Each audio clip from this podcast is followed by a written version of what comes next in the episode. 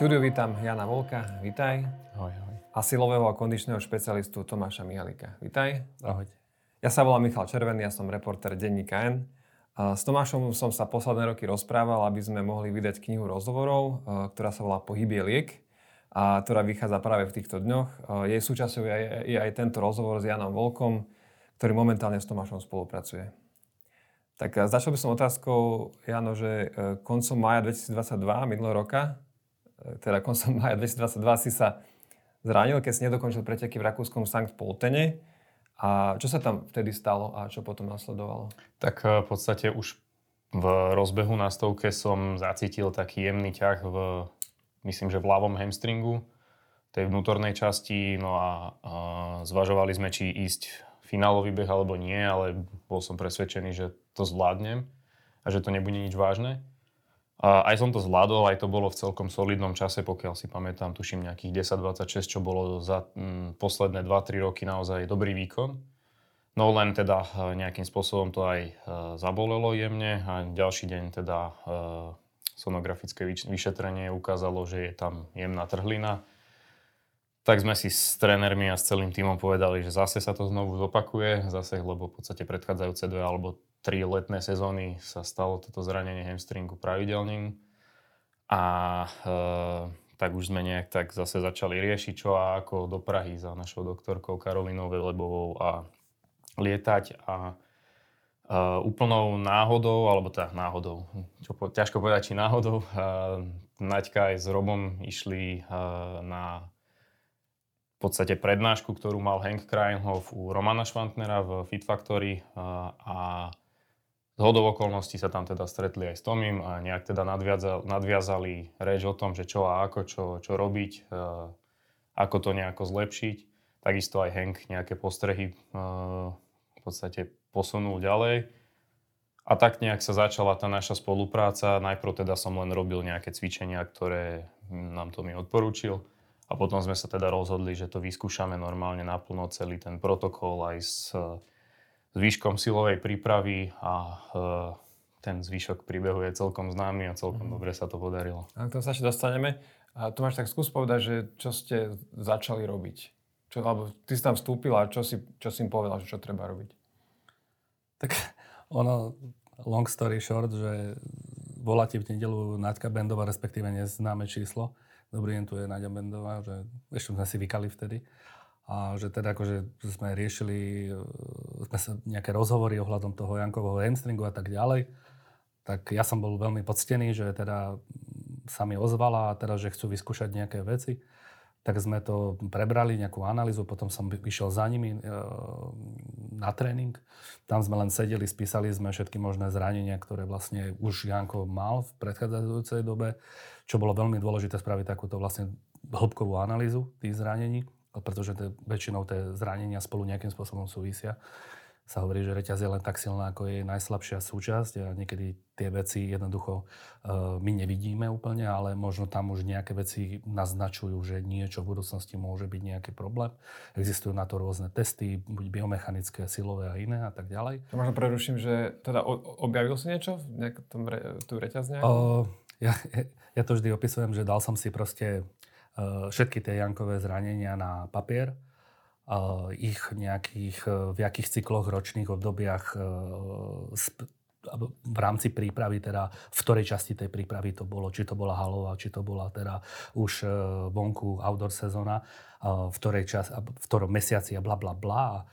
Teraz som tam začal hľadať súvislosti. To bola tá najhlavnejšia taká tá, že OK, čo môže ten byť ten hlavný faktor toho, že to, že niekto teraz má posilniť hamstring je síce akože fajn východisko, ale môže tam byť do toho um, zainteresovaných viacero faktorov. Hej? A tých faktorov je strašne moc veľa. Je tam faktor únavy, je tam koľko metrov uh, nabehaných v plnej alebo respektíve maximálnej rýchlosti, v aký objem zaťaženia, aká regenerácia, aká sila je samozrejme tých svalov, rôznych typov svalových režimov. Nechcem zachádzať do detajlov tej fyziológie, ale je tam mnoho, mnoho vecí. A keď tú analýzu aj Naďkou, akože aj s Robom, aj s celým tým týmom sme začali riešiť, tak sme si povedali, OK, budeme sa sústrediť teraz na tieto veci to znamená na zlepšenie mechaniky alebo zapojenia tých svalov a v určitých, v určitých nejakých e, režimoch. A to som si myslel, že to bude tá najhlavnejšia, najhlavnejšia vec.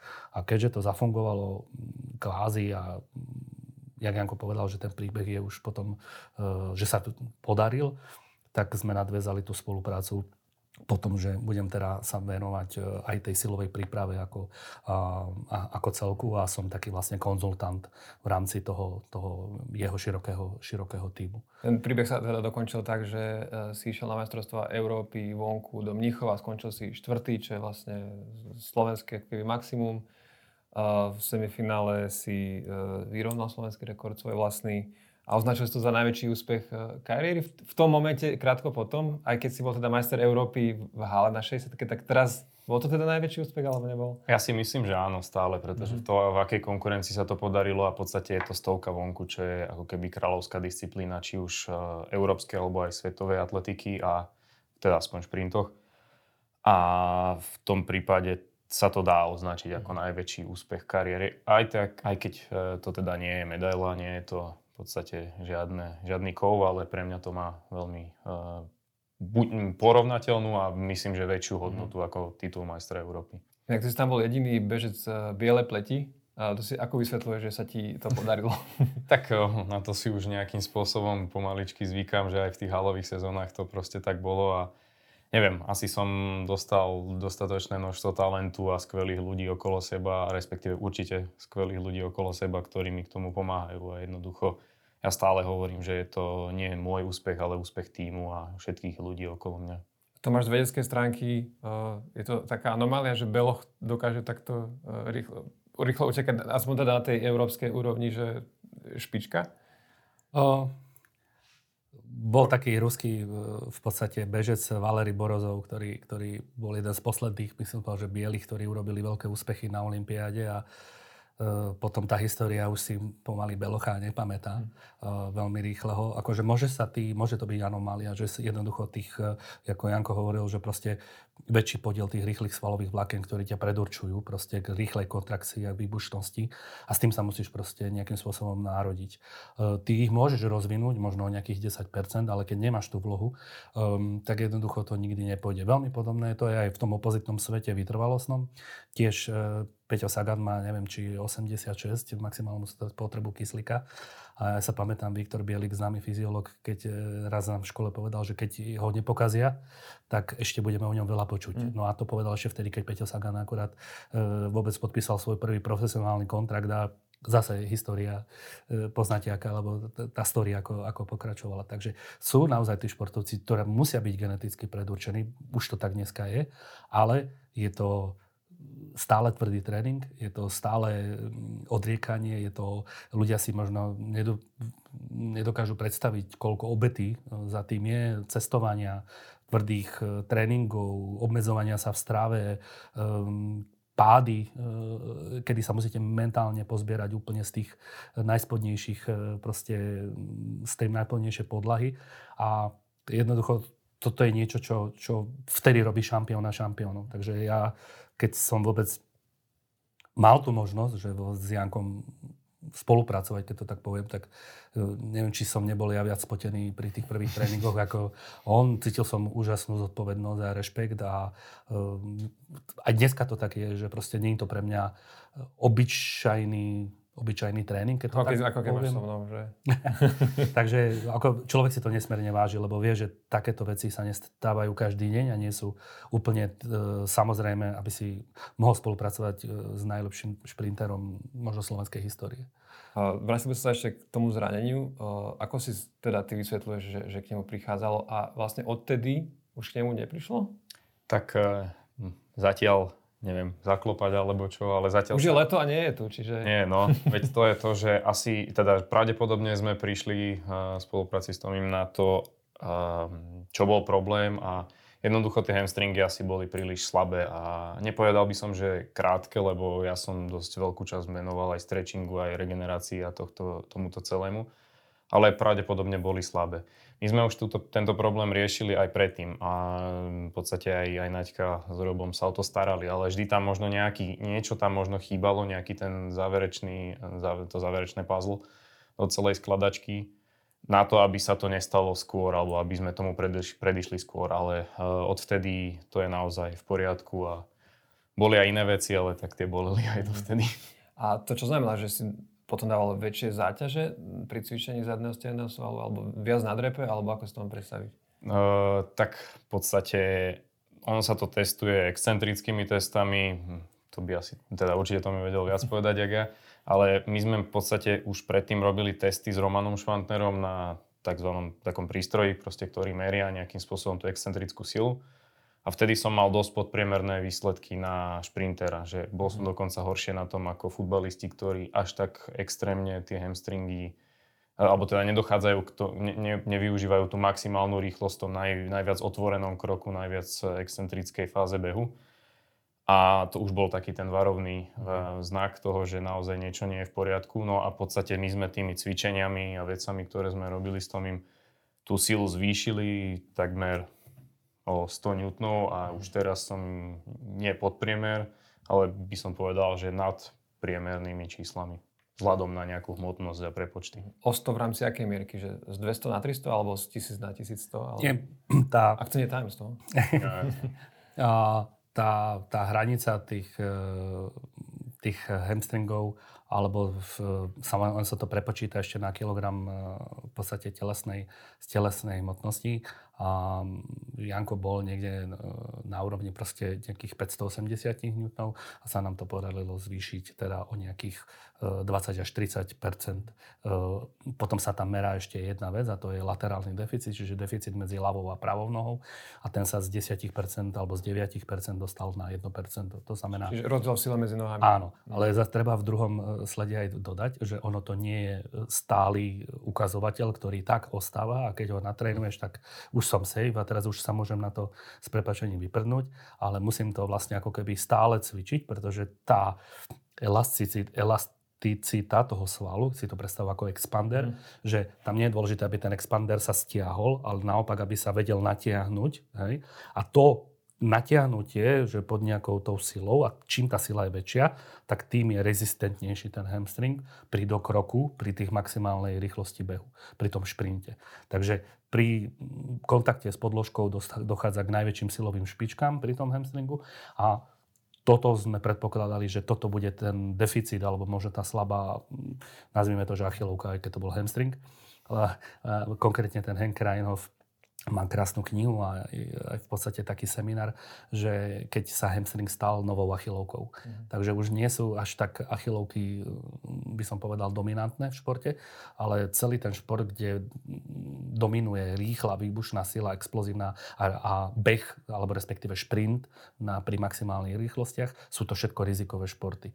Takže napríklad vo svete futbalu je v podstate zranenie hamstringu jedno z najčastejších a nie, že nie. Kolena a hamstringy. A kolena a hamstringy, presne tak. A keďže tej tam aj veľa peňazí, tak e, páni z oblasti futbalu veľmi veľa v podstate investujú do, do vedeckých výskumov ohľadom teda prevencie a jednak e, nájdenie tých faktorov, ktoré s tým môžu súvisieť.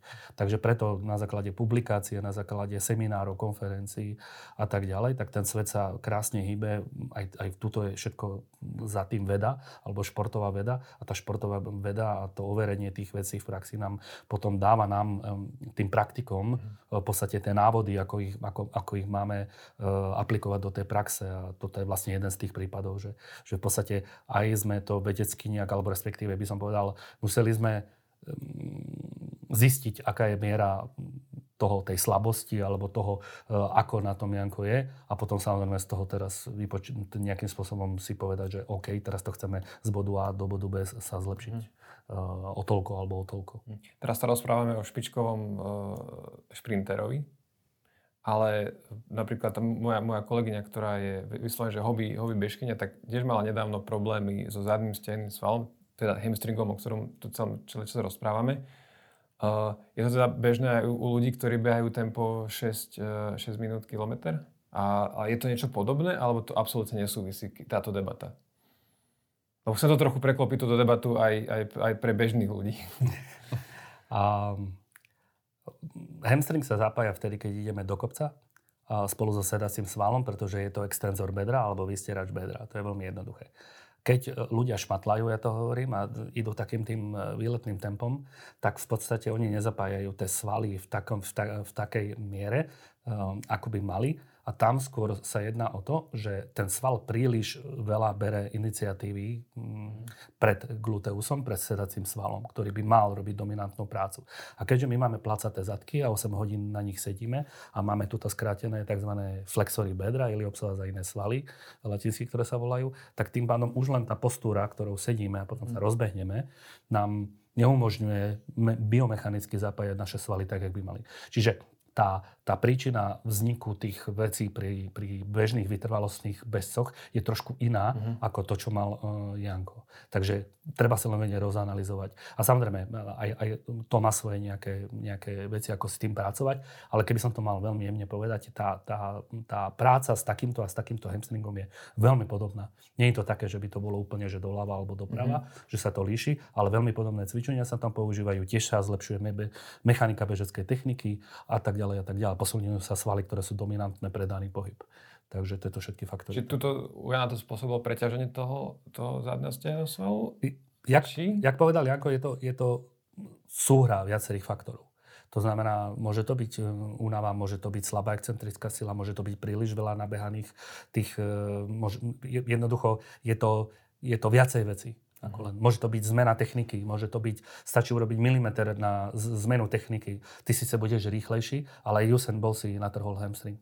Hej, v 2019 napríklad. Takže e, na, na štafete 4x100 metrov. A jednoducho bolo, bolo po... E, aj on sa hovorilo, že nemá úplne, aj keď to bude stále najrychlejší bežec planety histórie, a aj on mal určité deficity v podstate v, nejakej, v tej svojej technike, uh-huh. dajme tomu, pre ktorú uh, mohol, byť, mohol byť zranený. Takže... Okay. A Tomáš, ty Janovi robíš, keď sa ťa pýtal, že čo vlastne, tak si napísal, že celú silovú prípravu kondičnej časti. A toto možno niektorým ľuďom môže znieť tak paradoxne, že silovú prípravu kondičnej časti, že, že skús to možno tak vysvetliť, lebo ľudia si to tak, asi tak predstavujú, že sila, to je tam v posilke a kondičná, to, som, to sedím na bicykli alebo dlho pomaly behám. Akože... Tak atletika je veľmi špecifická, lebo tá sama o sebe je veľmi závislá od tej kondície, keď to tak poviem. To znamená, že už Teraz Janko... Aj na stovke. E, áno, samozrejme, pretože on keď chce absolvovať ten tréning a samozrejme aj dvojstovku beha, tak musí mať, a je toto laktatové zaťaženie, takéto veľmi nepríjemné, nikomu sa to nechce behávať. To sú fakt, že keď niekto si chce zažiť niečo nepríjemné, nech si zabehnú dvojstovku, štyristovku niekoľkokrát a potom uvidí, že ak sa cítia túto chlapci. Som mal vlastne o... dnes, lebo si prišiel taký zadýchaný, ubolený. tak e, ešte, aby som to doplnil, len v atletike neexistuje nie, pojem ako kondičná príprava. To, je, mm-hmm. to sa týka skôr, by som povedal, športových hier, športových hier tímov a atletike je tá silová časť a tá atletická časť, mm-hmm. ktorá zahrňa v podstate tú kvázi kondičnú prípravu v ponímaní tých ostatných športov. Mm-hmm. Dá sa povedať, že atleti sú jedni z najlepšie kondične vybavených športovcov, pretože od malička robia uh, všetky disciplíny. Ako malé deti prejdú vrhmi, uh, behmi, rôznymi typmi atletickej abecedy, prekážok a rôznymi inými disciplíny, ktoré zlepšujú tie koordinačné schopnosti a tým, že to robia aj nejakú dobu, e, teda počas, počas nejakej intenzity a tie tréningy niekoľko trvajú, tak potom aj viacej vládzu, čiže majú aj tú aerobnú formu schopností a samozrejme veľa z tých atletov alebo tých atletických trénerov už aj v mladom veku relatívne preferuje silové cvičenia, mm. ako sú spieraské premiesnenia, rôzne typy skokov, výskokov a tak ďalej. Čiže kladú dôraz na tú rýchlu výbušnú silu. Takže dá sa povedať, že keď príde dieťa, ktoré absolvovala tú atletickú e, prípravu, keď to tak poviem, tak ako keby je pripravený na mhm. každý iný, e, by som povedal, že, že šport. To si ale ty asi veľmi nemal. Ty si do 15 robil iba futbal, ak sa nemýlim? Uh, v podstate aj začínal som s futbalom, ale už vtedy, keď som začal aj atletiku, teda robiť atletiku, tak sme robili všetky disciplíny. Či to boli hmm. skoky do diálky, skoky do výšky, aj tie vytrvalostné veci. Čiže ja som dostal ten základ taký naozaj všeobecne uh, dobrý a už potom sa vyprofilovalo to, na čo som mal najviac hmm. potenciál, respektíve v čom som bol najlepší. Ale uh, myslím si, že práve to, čo to mi povedal, že z atletiky sa dá dostať do akéhokoľvek športu, pokiaľ je človek nejakým spôsobom technicky nadaný, môže ísť robiť, mm, hrať futbal, ale bude e, skôr taký ten hráč, ktorý má prehľad, ktorý vie s tou loptou robiť dobre a takisto v hokeji. Čiže dá to možnosť do každého jedného športu, mm. pretože to je, by som povedal, atletika je najvšestrannejší šport, ktorý zapája absolútne všetky sektory toho celého. Mm. Že keď e, napríklad teraz nás pozrie nejaký rodič, e, čo mám 6-ročného dieťaťa a rozmýšľa, že čo, Takže to, že dá dieťa na atletiku, neznamená, že tam bude iba behať alebo iba brať gulov, nie, ale že, že bude komplexne na sebe pracovať. Tak, práve tá, myslím, že akadémia, ktorú vedie Naďka Bendová so svojím manželom a vlastne s celým tímom aj vlastne vďaka Jankovi, tak v podstate, keď si pozrieš tie výsledky, ktoré Nechcem ich tu samozrejme teraz, že iba preferovať, akože určite sú aj iné miesta na Slovensku, kde sa to robí výborne, ale naozaj robia to skvele a vidno, že, tá lia, že je to liahen talentov, keď to tak poviem. A nie je to náhoda. Je to strašne pekné vidieť na tých aj, hovorím, tento rok e, v podstate aké výsledky dosahujú aj iní borci. To znamená, že ten tréningové princípy, ktoré tam sú, tak sú jednoducho, má to hlavu, hlavu a petu. Mm. A je to super vidieť, že, že keď to tak sprosto poviem, že Janko nie je len náhoda. Mm. Jasné, že bol obdarený, ale keby nemal dobré vedenie a nemalo by to hlavu a petu, tak by sa tam e, nedostal. Prepač, to si sa mi v, ešte v iné, inom priebehu tej knihy stiažoval, že napríklad ti príde tenista, ktorý hral iba tenis a má 16 a všetko boli, alebo futbalista 12-ročný s, s operáciou kolena. Čiže to, to je spôsobené práve tým, že nebola tá všestranná príprava ako v atletike? Teraz si mi v podstate nahral na smeč, doslova. že jednoducho naozaj, však aj v tej knihe sa o tom rozprávame, o dlhodobej športovej prípravy mládeže. Jednoducho sú o tom vedecké štúdie, knihy a dneska sa o tom bohužiaľ síce len hovorí, ale ešte sa to moc nepraktizuje a hlavne v našich končinách. A to je šestranná pohybová príprava a dieťa by malo byť z viacerých športov. A vždy sa nám to osvedčilo, že proste dieť, dieťa, ktoré od 4 rokov držalo, nechcem sa dotknúť len tenistov, v ruke proste držalo tenisovú raketu, nerobilo iné športy, tak jednoducho nikdy sa nedostala na ten vrcholový level. A keď niekto príde a povie, že rob, môj otec ma e, veľmi tak sprosto poviem, že nútil robiť atletiku, nie že nútil, ale jednoducho e, chodil som ňou na atletiku a do toho som robila gymnastiku, a dajme tomu, robila som aj nejakú formu kolektívnej hry, tak tých impulzov a tých, e, tých e, možností toho pohybového rozvoja je oveľa, oveľa viacej. A funguje to aj opačne u atletiky. Ja neviem, Elena, Elena Isimbajeva to vie, že je, myslím, 16-násobná olimpijská víťazka, alebo koľko vyhrala tento... Nie, olimpijská si nie, lebo to by, bolo, to by trvalo dlho, dlho rokov, ale niekoľkonásobná majsterka sveta, samozrejme aj držiteľka svetového rekordu, ešte myslím stále. A jednoducho ona napríklad robila gymnastiku. Mm-hmm. Hej, takže funguje to aj opačne, že tá gymnastika, e, ktorou, ktorou začínala, tá jej obratnosť jej pomohla potom v tej skoku, skoku ožrí zase. Takže, takže dá, naozaj to prepojenie tých športov by tam, by tam malo byť. A jedna z veľkých, by som povedal, apelov na rodičov je, že proste nehajte sa e, nejakým spôsobom zlanáriť len jedným trénerom a jedným športom, ale e, proste dajte šancu deťom robiť viacero, viacero športov. Keď by som znova do praxe, uh, môžeš, Jano, povedať, že ako sa rozcvičuješ pred tréningom a či záleží, že aj aký tréning nasleduje? Tak eh, v podstate mm, určite záleží od toho, že či je to silová príprava, respektíve silový tréning, respektíve šprinterský alebo povedzme nejaký prekažkársky. Ale každopádne už teraz po tých skúsenostiach, ktoré mám, aj mm, to bola súčasť toho plánu, čo sme si s tým zaviedli, že v každej tej rozcvičke je oveľa viac dôrazu aj na tie hamstringy, a e, ide o to, že na začiatku, či už pri silovej príprave, alebo teda pri šprinterskej využívame nejaké meké techniky, nejaké valcovanie, proste um, tú prácu s na, kvázi povolenie tých, e, tých e, svalových vlákien, potom nejaký ten uh, dynamický stretching, či už hamstringov, kvadricepsov, achiloviek, respektíve rozcvičenie členkov, všetkých klubových e, častí bedier, lebo to je tiež veľmi dôležité z hľadiska rozsahu.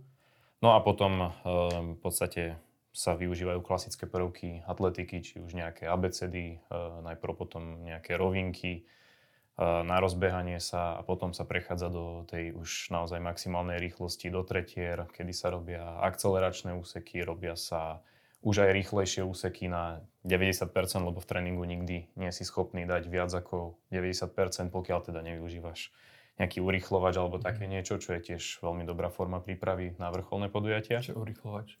To je v podstate úplne jednoduchý, primitívny spôsob, kedy máš hm, e, na lane kladku, ktorá podstate, lebo hm, fyzika funguje tak, že čokoľvek, čo ide cez kladku, máš nejakú polovičnú, ako keby a ľahšie sa ti cez mhm. kladku vyťahne bedňa hore na tretie poschodie, ako keby si ju mal ťahať takto tak, zo spodu. Hej. No a jeden, je to uchytené v jednom bode, jeden človek e, ťa kvázi ako keby ťahá na tom lane uh-huh. a v jednom momente sa tam je taká gulička, taká záražka, sa to vypne a ty bežíš ako keby už ten svoj beh. Ale tých prvých 20-30 metrov, ako uh-huh. si to nastavíš, a aj to, čo nasleduje potom, sa tomu hovorí super maximálna rýchlosť. Že je to viac ako keby to, čo si bol schopný dosiahnuť vyvinutím svojej vlastnej uh, fyzickej schopnosti alebo teda pohybu. A to je príprava na to, ako sa pripraviť na, na, na preteky, pretože tie sú takmer vždy 100%. Mm-hmm. No a to je v podstate nejaký taký štýl. Čiže e, predtým, ako sa dostaneš 90-percentnému výkonu, tak čo ubehne pol hodina alebo aj viac? No už v dnešnom, dnešnej dobe a pred pretekmi je to niekedy aj hodina a pol, mm. respektíve e, áno, pred pretekmi je to trošku iné, tam naozaj kladieme dôraz aj na prácu s fyzioterapeutom a nejaké takéto mm. už e, záležitosti, kedy on so mnou robí a rozcvičuje ma. Ale v tréningu je to od tých 45 do, mm. do mhm. hodiny kým si naozaj 100% pripravený. Ale to stúpa s narastajúcim vekom. Už jednoducho, keď som mal 18-19 rokov, tak som sa nie, že nepotreboval tak rozcvičovať, ale bol som rozcvičený skôr, pretože to telo bolo mladšie, mm, rýchlejšie sa do toho dostávalo a aj v podstate nebolo rýchlejšie regenerovalo, takže už teraz si to dovoliť nemôžem. A máš v nejakej fáze prípravy, že vyslovene, že ľahký, ľahký beh, alebo to vôbec, že... V podstate v tej začiatočnej fáze mávame také fartlekové úseky, mm. nejaké tak do 6, maximálne 10 km, ale to je už vyslovene, že tá horná hranica, mm. na mhm. ktorú ideme veľmi málo. E, v nejakom tempe, aby to bolo, neviem, pod 150 tepov, aby sa rozvíjala presne tá aerobná kapacita a Okrem toho samozrejme robíme aj, aj na hranici tých e, aerobných a anaerobných vecí, e, čo teda to mi spomínal, že to to je ten krásny tréning, kedy si uvedomia ľudia, že čo vlastne je atletika, čo je, ako to bolí a že to nie je len obuť si tretri aj zbežať. Mm. A úseky ako 400, 500 metrové proste s pauzou 3 minúty, 2 minúty alebo 8 x 200 metrov s pauzami 3 až 1 minúta. Mm-hmm. Myslím si, že to sú také pekné príklady, kedy uh, kedy vidno naozaj, že tá atletika boli a je to, je to ťažký a tvrdý šport v tomto smere.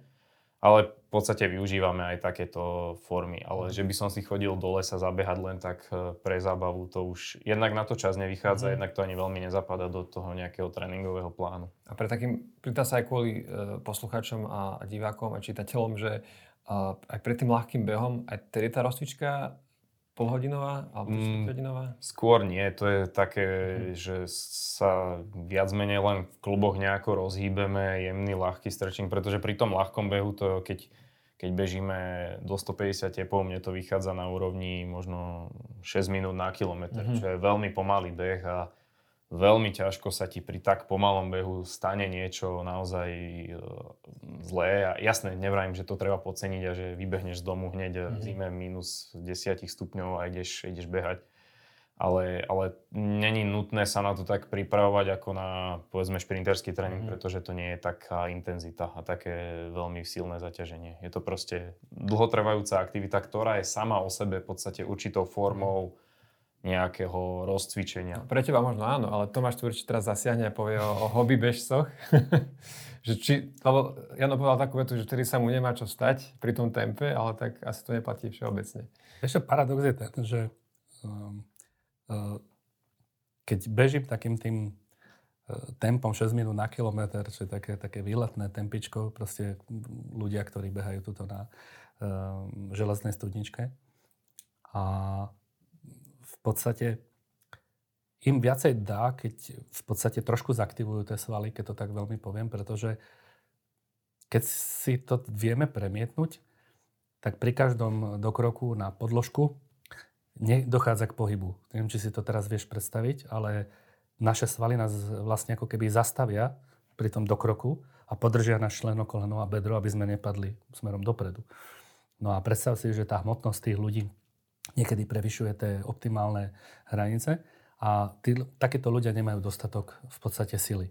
Čiže urobiť pár výponov, urobiť pár, by som povedal, aktivačných cvičení je lepšie ako pri takomto, pri, pre týchto ľudí sa strašne moc veľa strečovať. Zase Janko pri šprinte má plnú, v podstate to koleno ide hore, keď si zoberieš toho šprintera a zase to zanoženie je v absolútne v plnom rozsahu. A čo sa to deje? Deje sa to 5 krokov za sekundu. To je najrychlejšia pohybová aktivita ľudského tela. 4 až 5 krokov alebo pohybov za sekundu. To je neuveriteľná rýchlosť, ktorú čo je vlastne vyvinúť ľudská. Takže pre neho ten stretching je strašne moc dôležitý, lebo on pracuje v plných rozsahu pohybov. Keď niekto nepracuje v plnom rozsahu pohybu, tak tá rozcvička je o trošku iná. Čiže zachádzam teraz možno už trošku viacej do tej fyziológie, ale um, ľudia nerobia vôbec nič, hej, keď to tak možno poviem. Dokonca ja by som ja niekedy odporúčam, rozkakať sa na švihadle.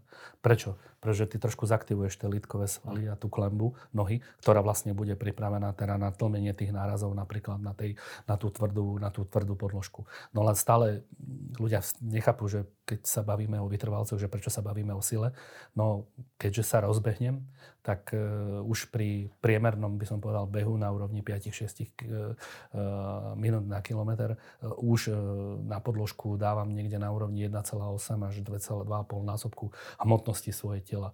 Čo pri 80 kg človeku 160 kg, napríklad každý dokrok krát 10 tisíc, neviem podľa toho, kto beží ako vzdialenosť, že ľudia si vôbec nepredstavujú, čo to telu uh-huh. akože dokážu kvázi uh, vystrájať. Hej? A potom sa pýtajú, že ich bolia píšťaly, koleno alebo hoci čo iné a vlastne sa tvária, že, že však ale on nič nerobí.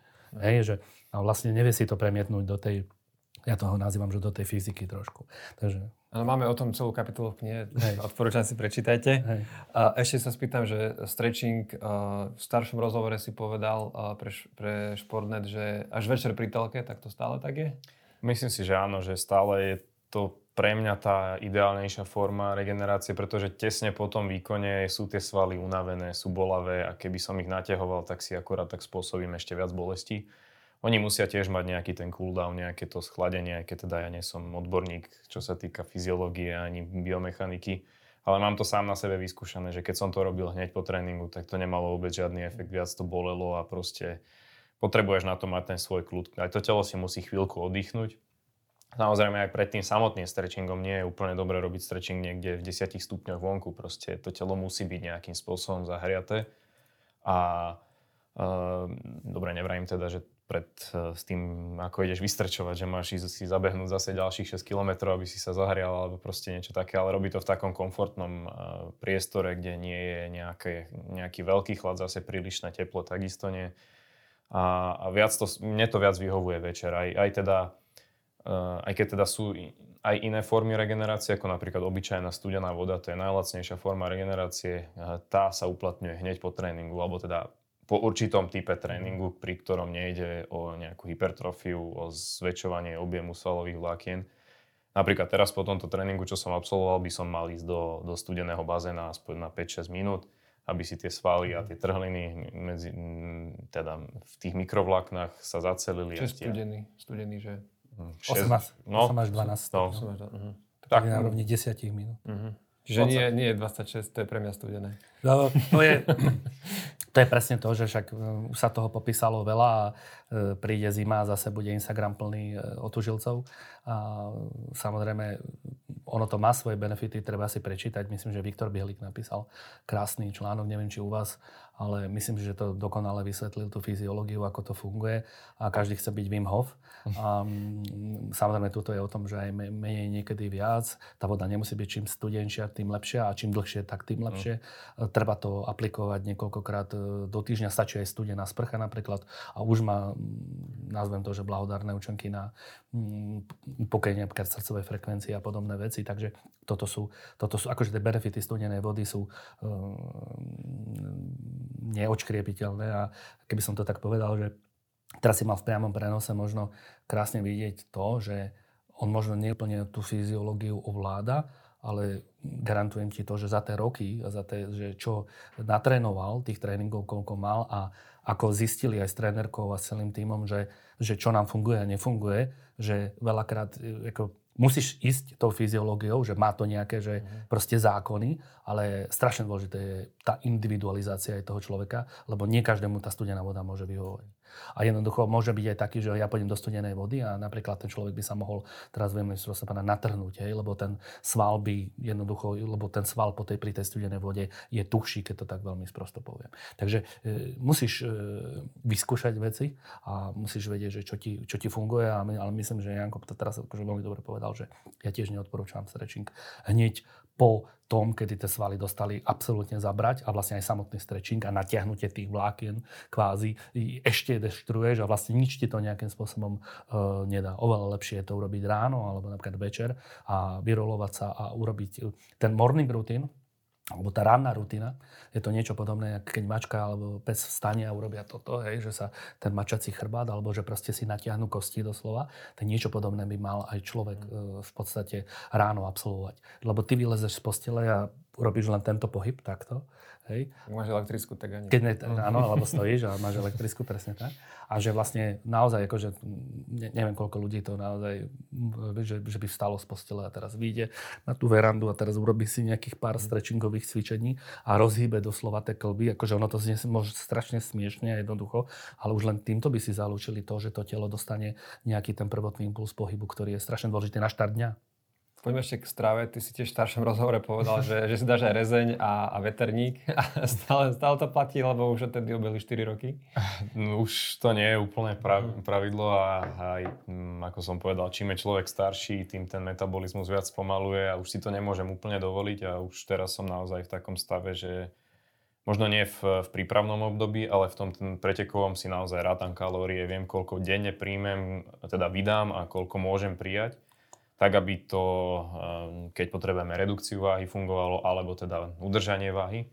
A už aj ten jedálniček mám nejakým spôsobom nastavený a čo využívam, teda primárne je to upravené tými doplnkami výživy a stravy, ale teda samozrejme aj uh, už fungujem na nejakých krabičkových, nie mhm. dietách, ale stravovaní, lebo žiadna dieta v podstate nie je podľa môjho názoru, alebo teda čo som skúšal, úplne efektívna v zmysle redukcie váhy alebo proste naberania váhy. Je to jednoduchý hm, príjem, výdaj, pomer voči tomu a dobre, možno samozrejme voči nejakým alergiám a takýmto záležitostiam sa to upravuje. Nie som odborník na to ani náhodou, ale mne toto najviac zaberalo a najviac funguje a viem si tak v podstate nastaviť, že za dva týždne dám dole to kilo, kilo a pol, koľko potrebujem a, a strážim si to. Snažím sa, aj keď teda nikto nie je dokonalý, nikto nie je 100% a občas sa človek potrebuje aj úplne hm, prasprosto poviem odmeniť nejakým, nejakou takouto hlúposťou, niečím, čím fakt možno trošku pokazí ten jedálniček, ale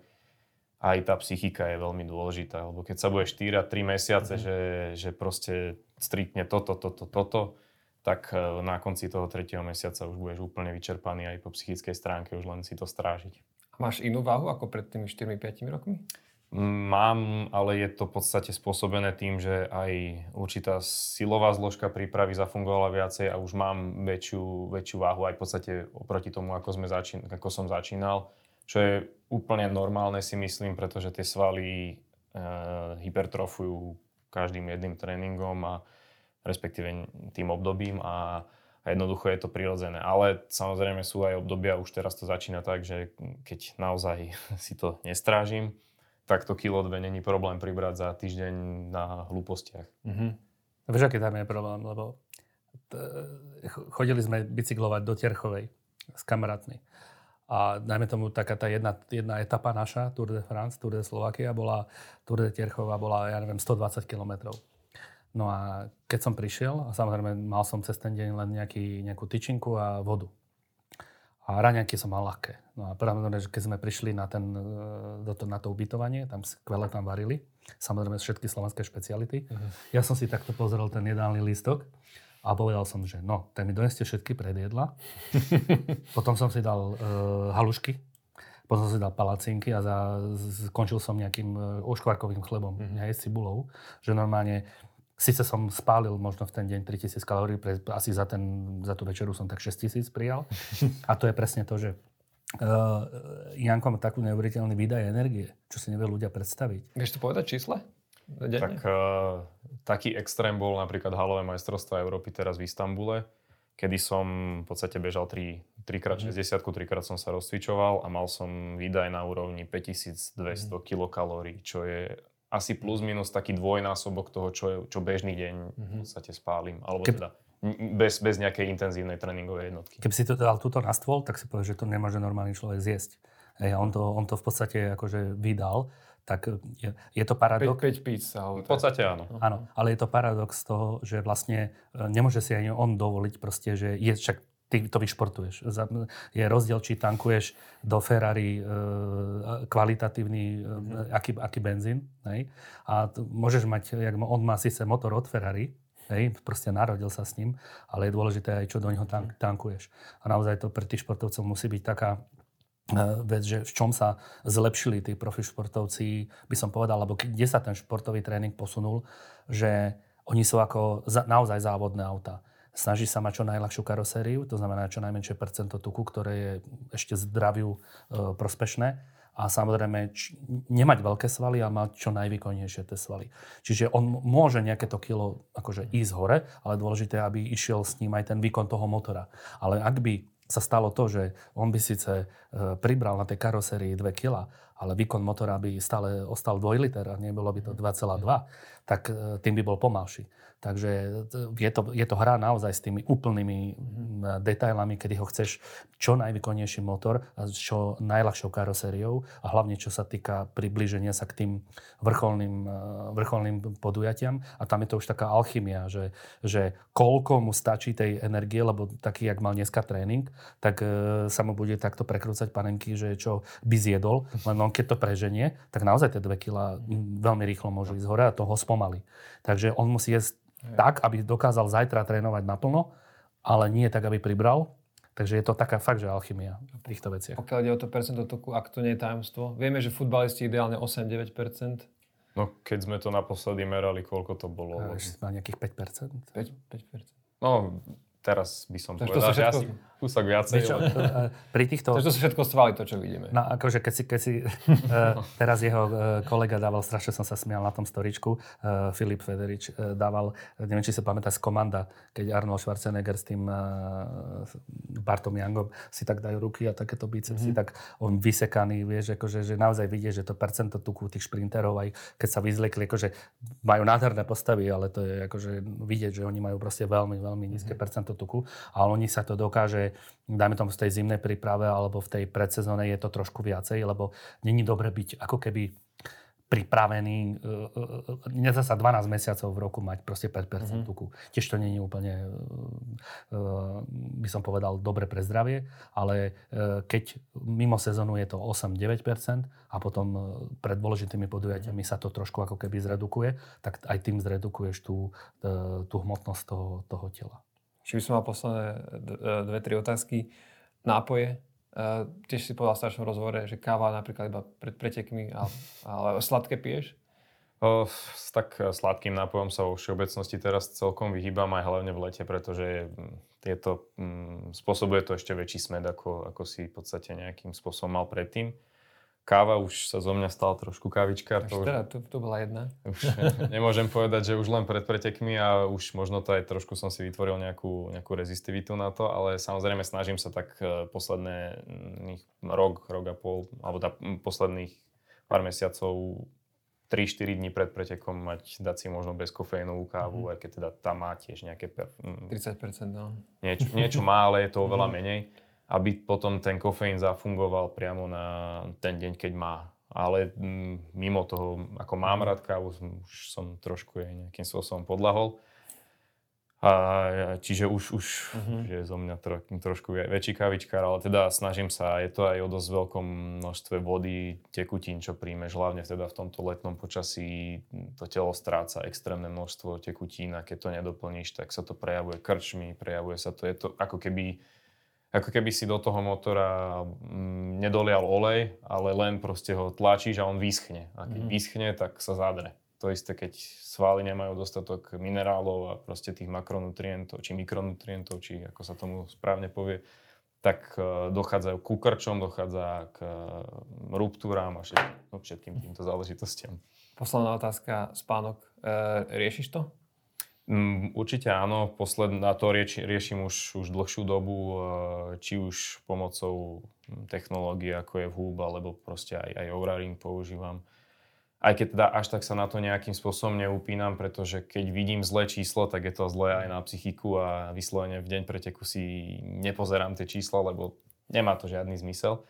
Ale mimo toho v tréningovom procese je to veľmi dôležité e, nastaviť to podľa zaťaženia a nejakým spôsobom sa upraviť, upraviť ten režim spánku podľa toho, koľko spánku potrebuješ. A myslím si, že to je pre mňa momentálne asi taká najťažšia výzva. E, nie, že by som mal málo spánku, ale ja nemám až tak kvalitný ten mhm. spánok, mm-hmm. čo sa týka nejakých e, aj toho hlbokého spánku mám dosť, ale teda tých, tých ostatných je, je, je menej, je to horšie. Skôr sa zobudím, nie som taký ten typ človeka, ktorý vydrží spať do 10. do 11. Mm-hmm. úplne bez problémov. Čiže aj to je nejaká vec, ktorú sa snažím nejakým spôsobom upraviť a bojovať s tým, aby to dávalo zmysel, aby to bolo, aby maximalizovať tú regeneráciu. Ko, som predstav, že koľko potrebuješ tých 9 hodín alebo aj viac? Tak e, ono, aj, aj ten hub, aj Ovraring ti napíšu, že máš po takomto type tréningu spať 10 hodín, alebo teda byť v posteli 10 mm-hmm. hodín, lebo byť v posteli 10 hodín a spať 10 hodín je veľký rozdiel. To je, nikdy nie je ten spánok 100% a že toľko, koľko si v posteli, toľko aj spíš. Čiže tam je na úrovni, keď už je to na úrovni 80% tak, tej mm. efektívnosti, tak je to dobré. Ale e, napíše mi to presný, presný počet a viem sa nejakým spôsobom podľa toho upraviť a z, nastaviť to. Ale nie vždy sa mi to podarí mm. splniť, lebo proste vonkajšie ruchy, veci, ktoré neovplyvní, že ja mám taký ľahký spánok, že mňa zobudí v podstate v, v tej fáze nad ránom už takmer čokoľvek. Mm. Dobre, ďakujem. To bol Jan Volko. Ja som veľmi rád, že prišiel nám porozprávať do štúdia. Ďakujem za pozvanie. A Tomáš Mihalik, ďakujem. Ja, ďakujem. Ja sa volám Michal Červený a dovidenia niekedy na budúce.